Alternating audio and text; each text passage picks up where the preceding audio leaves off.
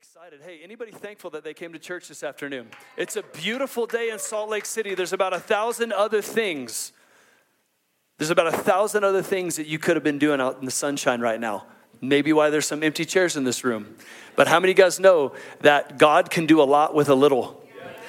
That means even if you just give Him a little, even if you didn't want to be here, even if when I asked that question, are you, think, you thankful you came to church today and you shook your head and said, no, actually not yet, you know that you're still here and God can do a lot with a little. And actually, that's a lot of what tonight is about. We've been in this season of dreaming with God and saying, Hey, here we are, Lord. We're in Salt Lake City. It's 2022. The world uh, seems to be going nuts all, all, all around us, everywhere we turn. But you're still God. You're still good. Last time we checked, the tombstone was still rolled away, which means if Jesus is alive, then death has been defeated, sin can be atoned for and conquered, and anything is possible. And so the world might be shaking, but church, we've been saying this for the last seven weeks. We've we have received a kingdom that what? Cannot be shaken. That's what the scripture says. That's what the Bible says about what, what we get transferred into when we call on Jesus as Savior and we put our faith in Him. Literally, the Bible says that when we say yes to Jesus, that He reaches into what the Bible calls the realm or the domain of darkness, okay?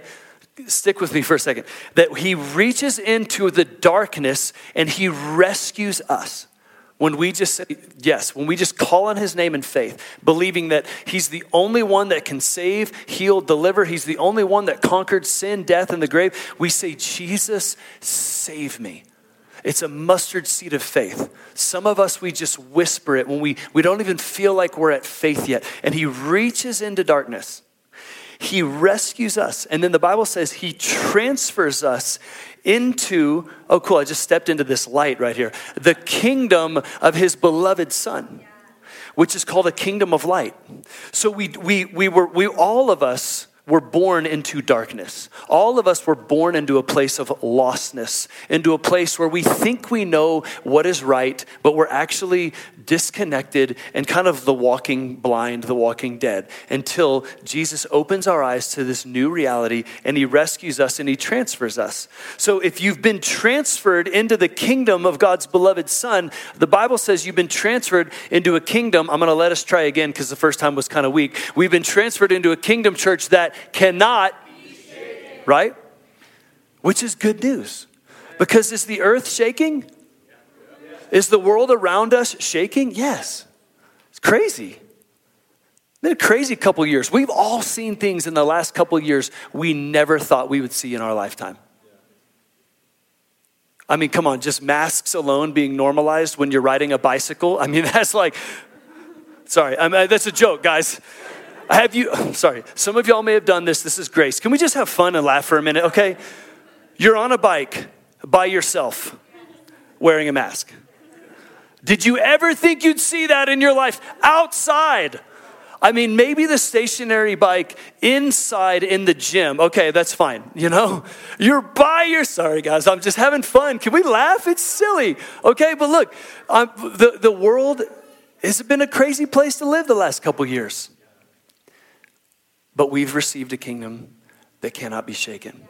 And so we've been dreaming, saying, God, your word says that you're a God of restoration, that you're making all things new. We've been reading this scripture, Psalm 126. Read, read it with me here on the screen. It says that when the Lord restored, say that word, restored, restored. the fortunes of Zion, we were like those who dream.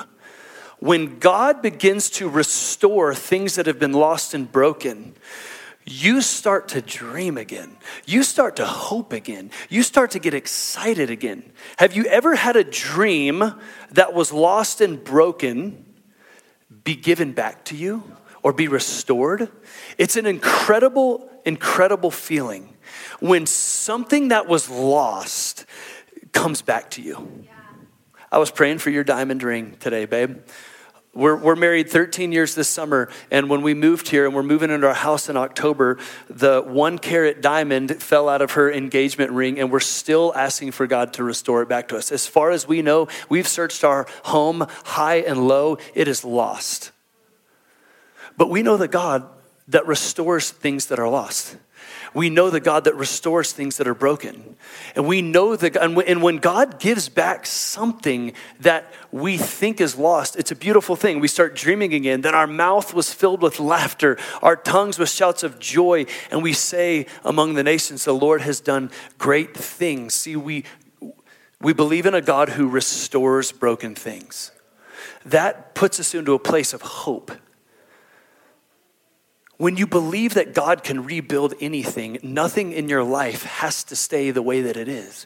And that pulls hope and dreaming into our hearts. It begins to restore joy. And then we see God do these great things in our lives because He's the God who restores. And then we testify, the Lord has done great things. Do y'all see the cycle? Restoration, dreaming, joy, proclamation of God's goodness, right? This is who God is. And we believe that God restores things, and He restores things in partnership. Somebody say partnership. He does things in partnership with men.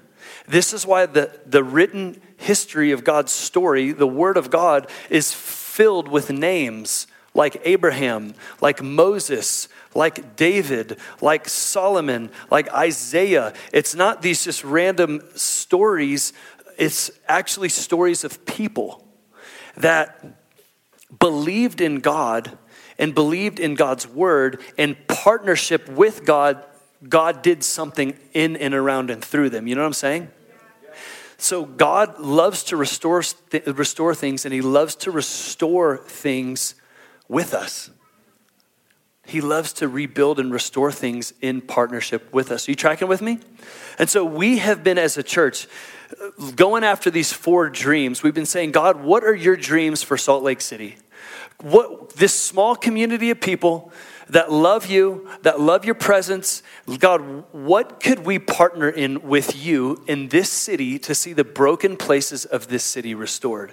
And that's where we have that's why when you walked in here there was this big banner city of dreams. Today if this is your first time then you're stepping into like the culmination of something that we've been doing for six, seven weeks. And today's called City of Dreams. Because for the last six, seven weeks, we've been praying, we've been talking about God's dreams for our church in this city. And this is the day where we're all coming and saying, hey, we're going to put our money where our mouth is, literally, and say, hey, God, we're going to consider your dreams as more valuable than ours. And no dream moves forward without sacrifice, without generosity. And so many of us have been praying for weeks saying, God, how much would you have me give into your dreams for this city? And so, if it is your first week, I need you to know we actually never talk about money in this church, but we are talking about it today. It is going to be fun. You're going to figure out real quick what we're all about. And we're glad you're here because we actually believe God's doing something beautiful in this city, in this church family, and we want as many people to be a part of it as possible.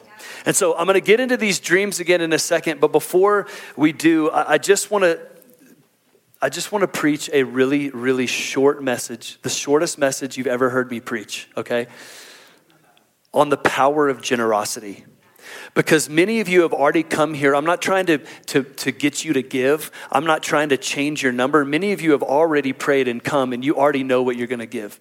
All right? But I want us to have the highest level of excitement with the power of what our giving is going to unlock and release. All right? So I'm going to preach a quick message called The Power of Generosity. Three ways that generosity changes things. The first is that generosity sets the table of encounter for other people. How many of you guys were here the last two weeks? We talked about Mary and Martha, these two sisters. They had a brother who got sick and died. His name was Lazarus. Famous story. Jesus stood outside of Lazarus' tomb on the fourth day, and they rolled away the stone in faith, and Jesus called him out of the grave. An incredible resurrection miracle. Well, I don't know if you know this, but after Lazarus gets raised from the dead, these two sisters, Mary and Martha, he's coming back through town a little while later, and they throw a dinner party for Jesus. And in John 12, we see that there was this big dinner party at Mary and Martha's house. Jesus had raised Lazarus from the dead, so they gave a dinner for him there. Martha served the dinner. Lazarus was one of those reclining at the table. And then Mary comes in in the middle of this dinner party, this incredible act of sacrifice and worship. She takes a pound of perfume, essentially. Scholars think that this perfume was worth about a year's worth of wages. This was some expensive stuff. Uh, my wife didn't have any perfume that's that nice, all right? And she comes and breaks it at the feet of Jesus. She worships and weeps and washes Jesus' feet with her hair and this bottle of perfume. Kind of bizarre, honestly. Kind of bizarre. Not to mention, she didn't do this in private. That would have maybe been weirder. Okay, she does it in the middle of a dinner party. And everybody kind of is looking on, going, What is going on here? But if you knew Mary's story, what you would understand is that Mary was the broken dream that nobody thought could be restored. Mary was the broken girl that nobody had hope for. Mary, we're pretty sure she was a prostitute in her former life.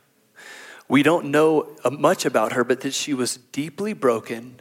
And because of the pain of her experiences, she was deeply afflicted, demonically afflicted, until she met Jesus. Jesus restored the broken dream that was Mary. And so it may look weird to everybody else what she was doing breaking this bottle of perfume. But for Mary, it was just worship, it was just gratitude. She breaks this perfume bottle. But here's what happens. Look at this. This the fragrance of the perfume, if we can get this back on, the last, don't miss this. Read this last sentence with me, church. Come on. The house was filled with the fragrance of the perfume. Hey, church family, one person's worship can change a whole room. Your worship can fill a whole room with a fragrance. I don't care what everybody else is doing or what they're thinking about your worship, and neither should you, neither should we. But the, the, the beauty of this story is that they gave a dinner. Now, I don't know who gave, but somebody gave. Somebody paid for this meal. Somebody, presumably Martha, prepared and served the meal. You see this? Generosity intersected with service, and an encounter with Jesus happened that changed the whole room. Are you with me, church? And so, for we said last week that generosity sets the table for people to encounter Jesus. And that's one way that your generosity is powerful. Because there are people that walked in and out of this dinner party that maybe had not experienced what Martha and Mary had seen. They had seen a resurrection. They came to this dinner party and they didn't understand it yet, but, but they smelled the perfume that was filling that room that day. You know what I'm saying, church? Generosity is powerful because it sets the table of encounter for other people. And faithful stewards those of us that, like Mary and Martha, we've tasted of the resurrection, the Bible says this that it is what we proclaim now is not ourselves. This is 2 Corinthians 4. What we proclaim is not ourselves, but Jesus Christ as Lord. That's a good verse, amen. With ourselves as your servants for Jesus' sake. For God, who said, Let light shine out of darkness, has shone in our hearts to give the light of the knowledge of the glory of God and the face of Jesus. So now, like Mary and Martha, we've seen a resurrection. We've tasted of a transformation. And so now it is a joy to not proclaim ourselves, to pro- proclaim Jesus as Lord, and then us as what? Servants. Here we are, Lord. We're, we, are going to set the table. We're going to set the table through service and through generosity that other people might taste the resurrection too. Generosity and service are powerful. So we actually say here, this is our blueprint value for generosity. This is kind of how we boil it all down. We say that all of our resources are a gift from God. As stewards, this means managers of His kingdom, we faithfully invest our time, talents, and tithes with joy. As we give generously, we tap into a supernatural economy where there is always enough. Really? Do you believe that? Do you believe that there's always enough in God's kingdom? Do you experience that there's always enough in your life? Be honest. Okay, so if there's always enough in God's kingdom, but there's not always enough in my life, do you think the breakdown is on his end or on mine? Oh, yeah. So check this out. But there, this is a promise of God's word that there's always enough in the kingdom of God. All right, check this out. Malachi chapter 3, verse 10. He's instructing his people bring the full tithe into the storehouse, that there may be food in my house. And thereby, one of the only times in scripture where God is going to say, Test me and thereby put me to the test, says the Lord of hosts, if I will not open the windows of heaven for you and pour down for you a blessing. Come on, read it with me until there is no more need. That's why we say, as we give generously, we tap into a supernatural economy where there is always enough. Because when we bring what we have to Him, he opens the windows of heaven for us. Do you believe that? Do you remember when Jesus had 5,000 people sitting on a hillside listening to one of his sermons? They'd been there for a long time. They were getting hungry. His disciples start looking around saying, Somebody's got to feed all these people. Where should we get some food? Jesus is setting them up for a miracle, and he says, You find something for these people to eat. They say, Lord, a year's wages wouldn't be enough to buy food for all these people. But guess what? A little boy, I'm looking at these little kids in the room. The, the Word of God says the kingdom belongs to the children. Why? Because of childlike faith because there were 5,000 hungry people sitting on a hillside, and all the adults were looking around, getting logical. Oh, eh, there's not enough money. Where would we get all the food? Da, da, da. While the adults are standing around trying to be logical, the kid walks up with a sack lunch and says, Here, Jesus, two loaves and a few fish. You know that some of the adults looked at that kid and were like, That's cute. Thanks, buddy. But we, we, we need like a caterer, okay? Do you know what a caterer is? They like pull up with truckloads of food. You know that happened. They looked at the children full of faith and said, That's not enough. What did Jesus do? He took what they brought him they took what he gave, he lifted it up to heaven, he blessed God, he thanked God for what they did give, and he started passing it out. And there was no need. There was more than enough. It's one of the famous, most famous miracles in all of the scripture. Jesus feeds 5,000 people with a little boy's lunch. And, and it wasn't just that there was enough. The disciples actually, I think Jesus did this to, so that the lesson would get deep down in them. Because remember, the disciples were leading the discussion of logic. They were the ones that had been with Jesus and already seen miracles, and they're going, There's not enough money, there's not enough food. And so, what did Jesus do after everybody had eaten? What did he have the 12 disciples do? Y'all remember? He made them go pick up the leftovers. How many baskets of leftovers were there? How many disciples were there? Have you ever thought about that before? each one of his closest friends and followers who missed the miracle in the land of logic all had to walk around that hillside until their basket was full. Jesus said, My friends, you are missing what I'm doing here. My kingdom is not of this world. Things that I am doing do not work through the logic of men, but through the faith of a child. There is always enough if we will bring what we have in faith. There's always enough. Generosity is powerful. It is powerful. It sets the table of encounter.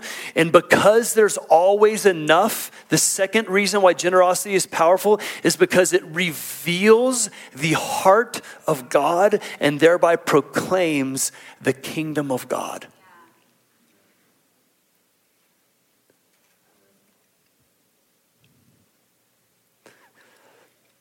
So if there's always enough in God's kingdom, but there's not always enough in my life, where's the breakdown? Look at Psalm 34, 8 through 10. We got this one, Psalm 34, 8 through 10. This was a late edition. Come on, come on, Mallory, thank you. It says this Taste and see that the Lord is good. Blessed is the man who takes refuge in him. Oh, fear the Lord, you his saints. For those who fear the Lord have no lack. That's just the other way of saying there's always enough. Are you, are you with me? Look, the young, the young lions suffer want and hunger, but those who seek the Lord lack no good thing. Okay, this isn't correction. This is just awareness. So if there's always enough in God's kingdom, that there's not always enough in my life, but the word of God says that those who fear the Lord and those who seek the Lord will never be in lack, then the breakdown is not on him. Are you, are you tracking? The breakdown is on my lack of either fearing the Lord or my lack of seeking the Lord. You see what I'm saying?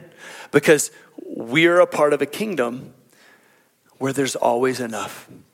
Generosity is powerful.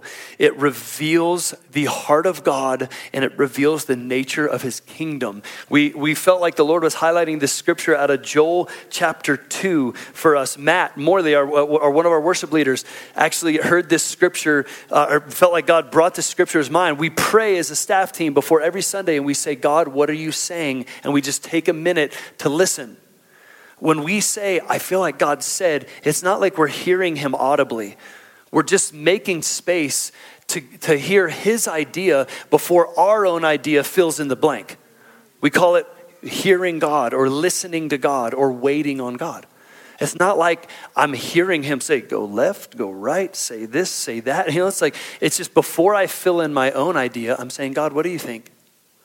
And usually, when I go that direction, it's like way more cool than what I could do, like the little boy with the small lunch. So, Matthew, since this Joel 2 thing, it says, Fear not, O land, be glad and rejoice, for the Lord has done great things. Fear not, you beasts of the field, for the pastures of the wilderness are green. Hey, it's springtime in Salt Lake City. It's the right day to read this scripture. Come on. The tree bears its fruit, the fig tree and vine give their full yield. This is the nature of God's kingdom. Go with me. Be glad, O children, and rejoice in the Lord your God, for he has given the early rain for your vindication. He has poured down for you abundant rain, the early and the latter. The threshing floors shall be full of grain, the vats shall overflow with wine and oil. Oh, here it is. I will restore to you the years that the swarming locust has eaten. God is a God of restoration. And in his kingdom, when God restores, there's more than enough. And the last thing, as the band comes up, thank you guys, the last thing, the last reason why generosity is powerful, it sets the table of encounter, it reveals the heart of the kingdom, but check this out. Check this out. Generosity has the power to change your heart. It actually has the power to direct your heart's transformation. And I, I believe this because Jesus said this in Matthew 6, famous scripture many of us have heard do not lay up for yourselves treasures on earth where moth and rust destroy and where thieves break in and steal, but lay up for yourself treasures in heaven where neither moth nor rust destroys and where thieves do not break in and steal. Check it out, stay with me. For where your treasure is, there your heart will be also. Do you notice that your heart follows your treasure? That means your generosity is powerful to change and lead your heart. So, church, sometimes we have to be honest with ourselves and say, is God's kingdom my treasure or is my treasure my treasure? And one of the ways that we direct our hearts into the treasure of God's kingdom is by putting our actual treasure into God's kingdom and saying, Lord, your desires and your dreams matter more than what I would think and say my desires and my dreams are. And so that's where we've been as a church for the last few weeks, seeking the Lord and saying, God, what are your dreams? We want our hearts to be in, in alignment with your heart. And one of the way that we do, one of the ways that we do that is through generosity. And so I need you guys to know we believe in this church, one of our core convictions that Arlena and I have is that leaders go first. Healthy leadership never asks you to do something that they have not already done. And so we've been talking for a few weeks about City of Dreams. May 22nd, we're going to we're going to talk about the dreams of God and take up an offering. And I want to share something really encouraging with you guys. Our pastoral leadership team, which is five families that are the kind of oversight structure for our church here, we all gave first. And we set before the church last Sunday, if you were here, we set before a faith goal. There's four dreams that we're going after in this city, and they each had a financial price tag. And the sum total of those four dreams was $120,000. We said if we had these resources, we could run after these four dreams and not hold back. And I want to encourage you, church, but the families that are ahead of you that are leading this charge, on those five families that make up our oversight structure, over half of that 120K has already been given and pledged by the leaders of this house. Because because our treasure, and I can tell you this because I know each of these men in their hearts, that our treasure is not our treasure. Our treasure is Him. It's His presence, it's His grace, it's His good news. It's the message of His death, of His resurrection, of the fact that He's a God of miracles and anything is possible. But we had to wrestle. And we wrestled the last couple weeks and we looked at our own savings account and we said, wow, man, I could do a lot. Just like you could be doing a lot else with your Sunday at four o'clock on a sunny day in Salt Lake City. We could do a lot else with the money that was sitting there that we said, No, Lord, this is yours. And God can do a lot with a little. And so, what we're going to do here for the rest of our service, the next about 20 minutes, is we're going to go through these dreams again we're going to hear some testimonies, okay? Some stories. You're going to get to hear some stories of how God's moving. And we're going to pray into these together as a church family. And then at the very end, we're going to just worship. Our, our leadership team's going to pass baskets. And again, if this is your first time here, you need to know you've stepped into a story that's been going on. And we're so glad you're here.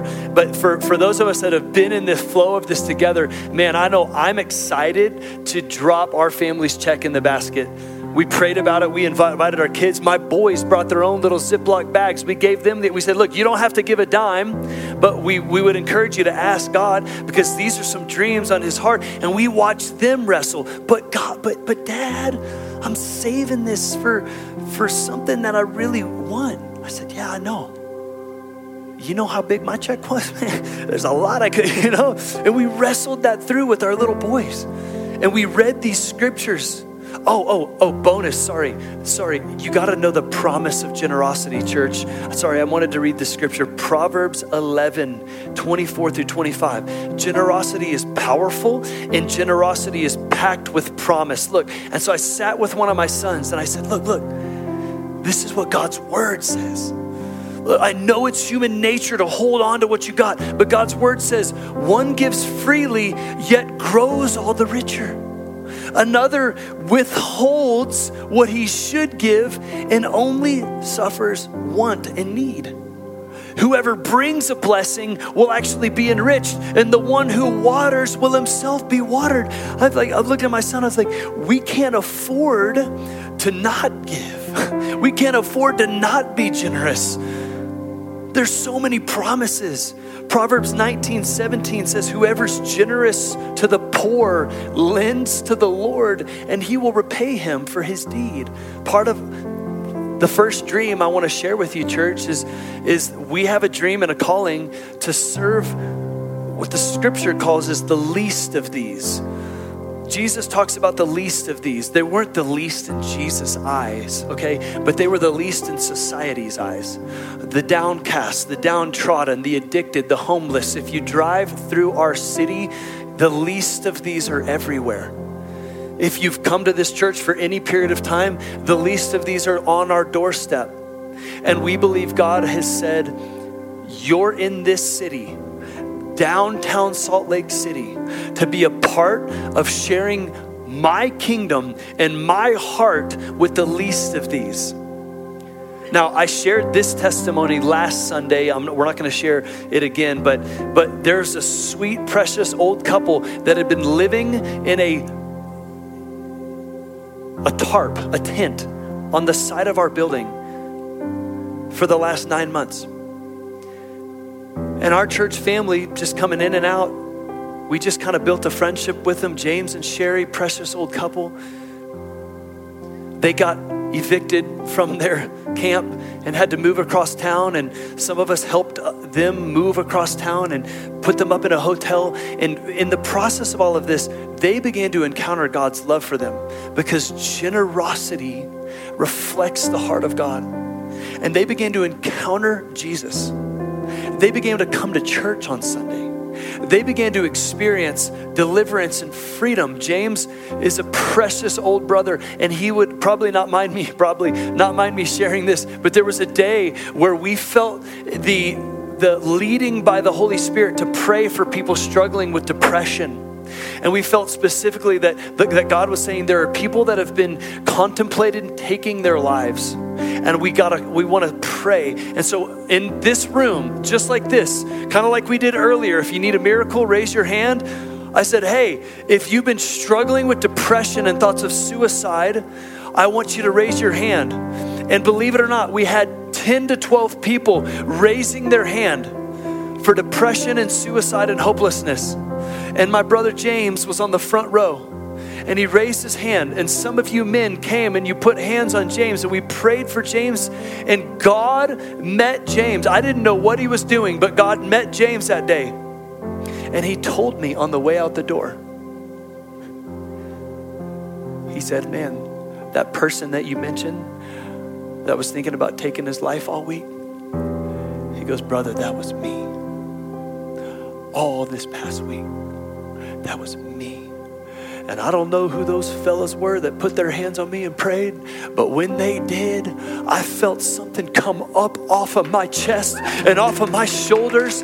And he told me the next day, he said, I went, he said, I slept like a baby that night. I have not slept that good in a year. Probably not, James. You've been living on the streets under a tarp.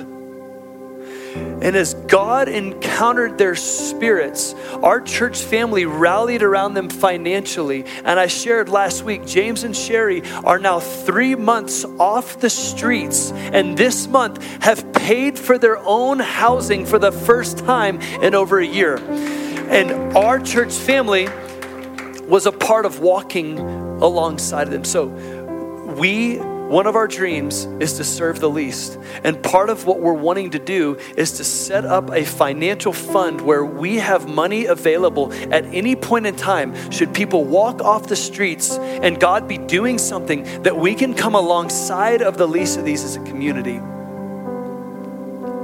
and love them into a new day. In Jesus' name. Serving the least, our goal was 25 thousand dollars. I want you to turn to a neighbor 30 seconds, or you can just pray for yourself, guys. This is what we're gonna do through the service. We're just gonna stop and pray for the least of these in our city. Do you know that they're on God's heart?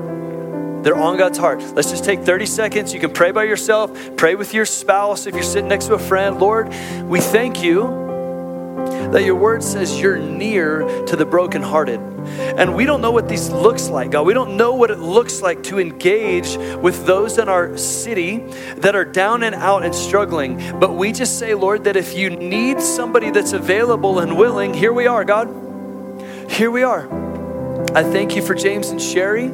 I pray that their story would be multiplied 5,000 times over. In Jesus' mighty name, somebody say, Amen. Amen. The second dream is that we want to serve the University of Utah. We believe that this is the next generation. They are on God's heart. And so we have a goal of $60,000 because we have a guy that we want to bring on our team as our college pastor so that we can set him loose to run after students that are facing challenges in their generation like never before. We've got a guy, actually, we've already offered him the job in faith. All right, how about that, church? Because we're believing that God can do a lot with a little. Whatever we bring to Him, He multiplies. All right? So I'm going to bring up my brother James. He's going to share his testimony of how God met him in college. Come on, man, put it together for James. Hey, guys. So, like Chris said, my name is James, and I have the privilege of co leading the college ministry life group here at Antioch. So I moved to Salt Lake in 2019 to pursue a mechanical engineering degree at the University of Utah. And the first week of school, the U hosts what's called Plaza Fest. Plaza Fest is a time when all the clubs and organizations on campus can set up booths and just go out and meet students. There, I met Chris Jurok. At the time, he was the college pastor here at Antioch. And so, Chris, he and I started talking, and he told me about Antioch and College men, and um, I went on my way. But something stood out about his and I's interaction. I met with 10, 15 different people that day, and something stood out about that one interaction. Over the next couple of months, I tried most of the churches here in the valley, and Antioch really just made itself my home. I experienced God here in ways that I had never experienced God before. So, this was 2019. I lived on campus, and as 2020 and the COVID pandemic broke out, um, the university forced all their students who were living on campus to move back home. And so there I was in 2020 living back with my parents, and my social net had completely shattered out from underneath me. Um, the next August, school started it back again, um, but this time with COVID regulations and university guidelines, it was darn near impossible to get social life back up and going. But Antioch's College Men was still going. And so I hadn't done really anything with Antioch's College Min the year prior, but I figured, why not? And so I gave college ministry life group a try.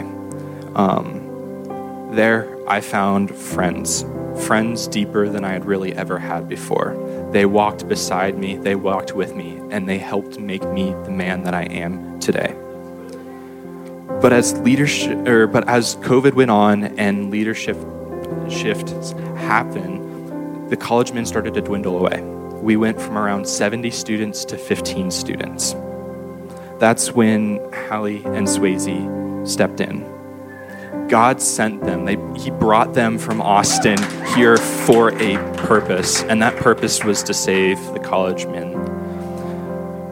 Over the last year and a half, I've grown with both Hallie and Swayze, and uh, They are some of my dearest friends, and I look to them as mentors. Stability is what college students need. They are experiencing a world in a whole new way, and their beliefs are tested day in and day out. And without good community, it's a struggle to not cave to things of this world. College Min is that community, a place for kids to grow into adulthood and to be rooted in God's Word. I'm now going into my senior year, and Lord willing, it will be my first normal year of college. That means there are three years of college kids on that campus who haven't had a stable college experience and are maybe walking in darkness. When I started school, I felt like I was alone. And this was pre pandemic. Things have only gotten worse since then. But College men gave me a place to be a man who God really wanted me to be. That's amazing, bro. All right. We're going to pray for the University of Utah, right? James is going to lead us in prayer. Go for it, bro. Come on, pray for those students. Let's go. God, I thank you so much for your gift and your light, God. And God, I pray for the darkness that is over the U campus. Lord, I pray that you can send us, that we can be your lights on that campus to bring these kids out of darkness, out of depression, out of despair, to give them a place where they can call home. So, Lord, I just lift up the U campus. I lift up our church and I lift up our leaders, God, that you can just guide them and give them the words to say to help kids that are struggling. Just find a place where they can be in community, God. I thank you. Amen. Come on. Praise God. I just felt, I want to share real briefly. A lot of you guys have heard my story, but I was a freshman in college 20 years ago. I didn't grow up in a house of faith, I didn't grow up in a house that talked about God. And I was a freshman in college when that, that whole thing about how God reaches into the dark, rescues, and transfers, that was my freshman year of college. And that season of my life changed the rest of my life. It's a critical window. And as a church in this city, we feel it is an invitation from God to engage with the, the university. So, uh, real quick, before we go into these next two, um, we are passing baskets for you old school folks that like write a check or something like that. We also have digital giving. It's super easy. If you just text dreams to 94000. It'll walk you through all the prompts, all right? And so at any point as we're praying or sharing, if God stirs your heart, you can do that. You don't have to wait until the end. But um, let's move on to our third dream, which is serving the kids. All right, let's go. This is my favorite one because we're sitting around the table. So, so we have a disproportionate amount of children. We have about uh, we have about, about 50% the number of attendees we have children. So 100 people come to church. We got about 40, 50 kids back there. Um, we have a pretty shabby pipe and drape situation. It's a miracle that not more of them escape on a weekly basis, all right? So, our church family, we said, hey, how can we serve the next generation better? And so, we're working with the Michaelis family and looking at some numbers to do a build out of our kids' space back there, all right? A full on build out of kids' classrooms.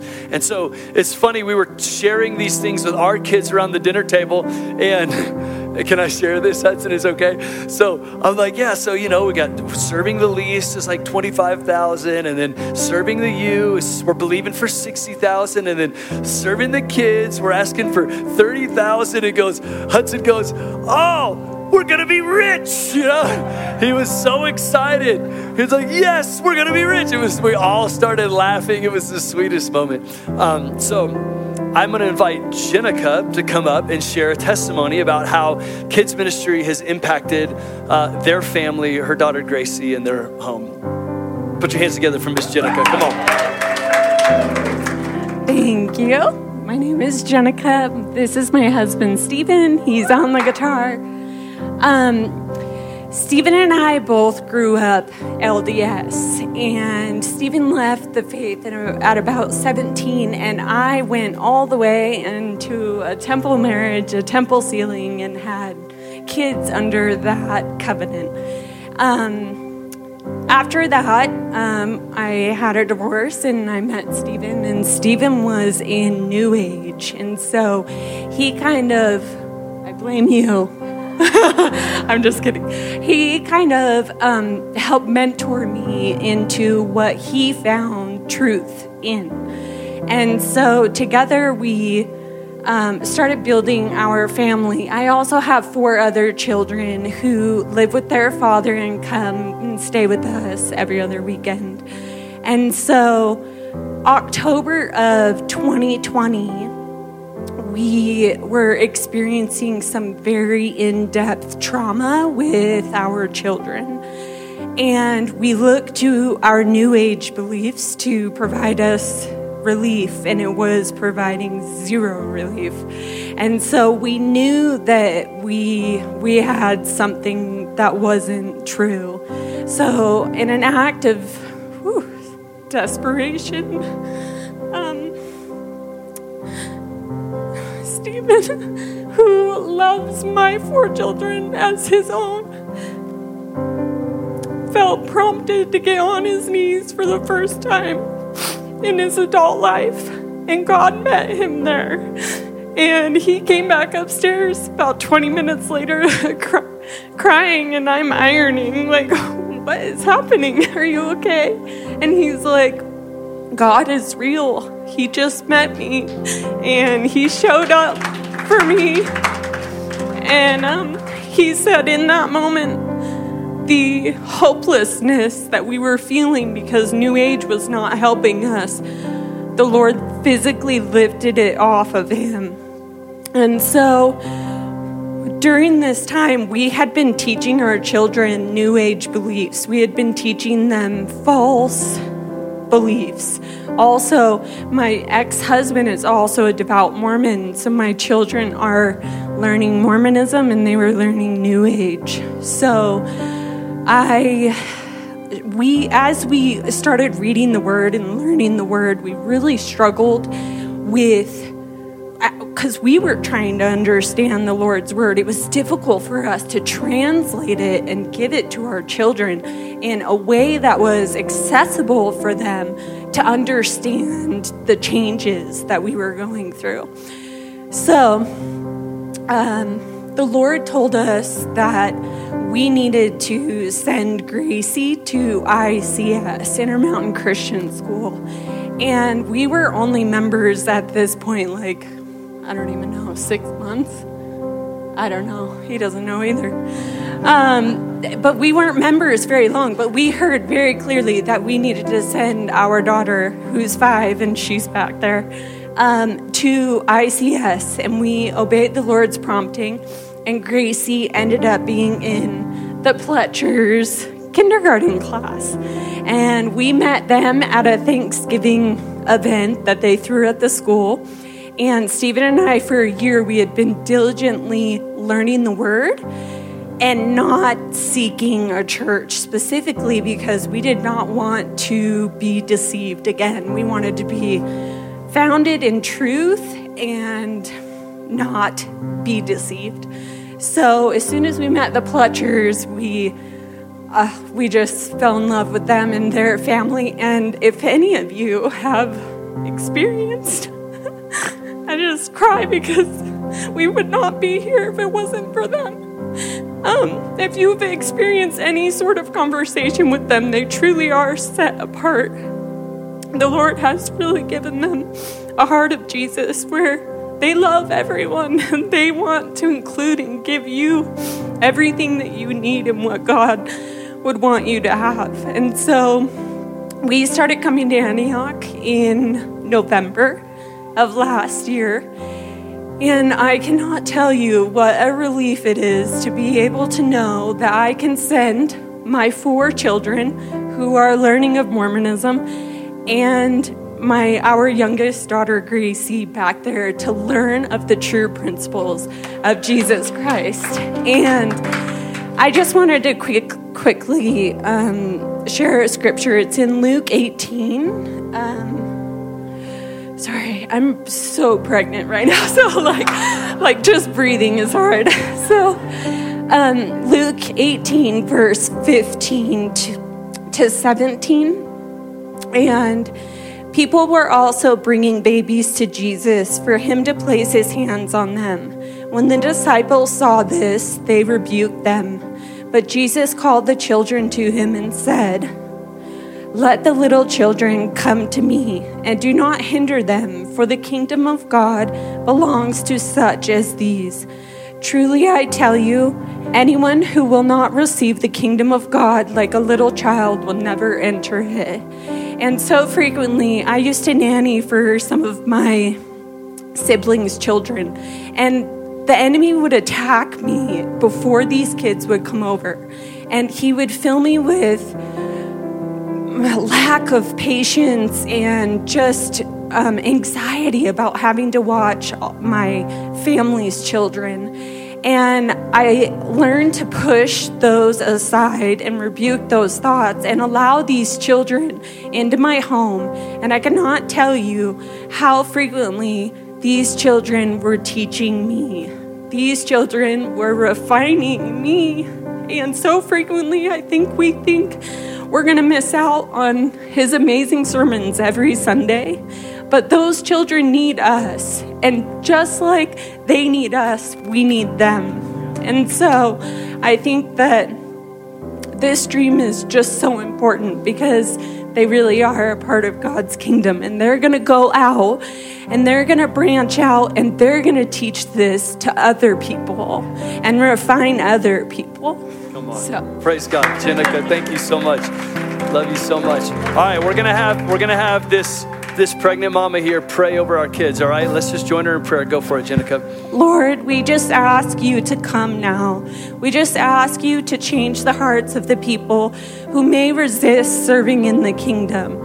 Father, we just ask a blessing over our children that they may truly be a part of Jesus Christ, that they may be examples to all those that they come encounter with. We ask a blessing over your dream, Lord, for the king the kingdom kids here in our church. We just ask that and for all all of us to be able to recognize that it is truly the children who teach us. And we say these things in Jesus' name. Amen. Amen. Thank you, Jenica. Come on. All right, round in the corner here, the fourth dream that's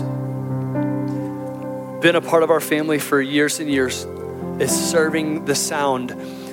For decades, there have been promises over the Salt Lake Valley and over this region that a, a new sound of worship would erupt from this place. And isn't it just like God to take the only unreached state currently in America. Do you know that we live in what is technically an unreached people group? It's the, the, the, the metric for that is less than 2% of the population know the Lord Jesus Christ in spirit and in truth. So you wonder why it feels funky spiritually in this city sometime. It's because we live in an unreached state. We live and our neighbors with a religion that has named the name of Jesus but has not named him in truth.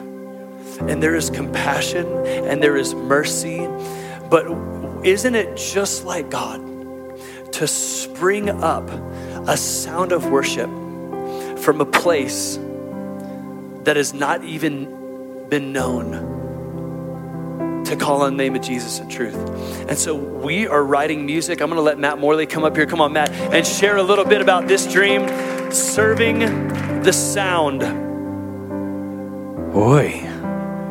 Has anyone else just been like weeping the entire time? Because I'm over here with my wife and I'm just like, God. Um, man, what a blessing and a joy and an honor it is to do this. Um, I've been out here for almost six years. Um.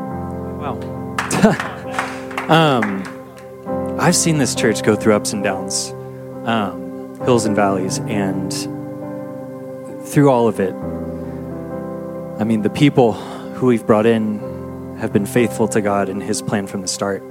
Um, yeah, I moved out here. I was dancing with Ballet West in a very low position, um, like no respect, and that's fine.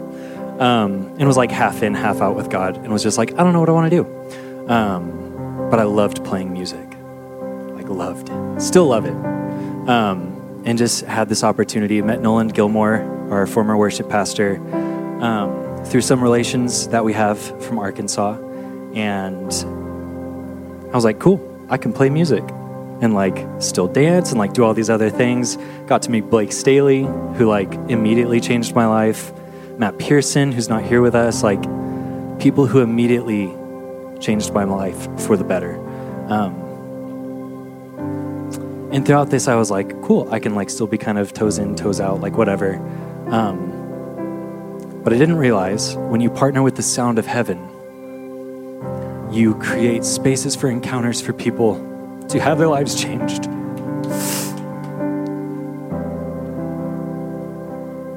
And I am a byproduct of that, which is great. Um, thank you, Lord. Yeah, so this is not like us writing music for the sake of writing music. This is not us just like trying to do a cool thing because churches produce music now. Don't care.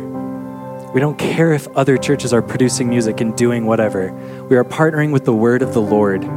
We are partnering with the sound of heaven to create encounters for people, not just to do a cool thing.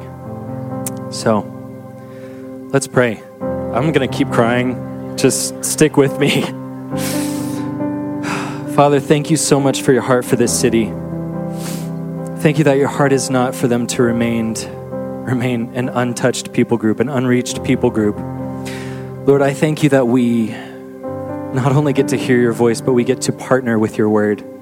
Lord, I thank you that the sound of heaven has already broken open in this city. Lord, I thank you that you have stirred up songs in our people, songs in our staff, songs in everyone who's a part of this church. Lord, I ask for the boldness to sing those songs and lay them at your feet as a beautiful, fragrant offering.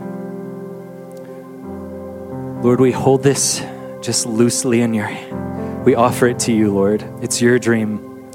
Lord, help us to partner with it in the way that you desire. We love you. In your name we pray. Amen. Amen. Praise God. So grateful for you, Matt Morley.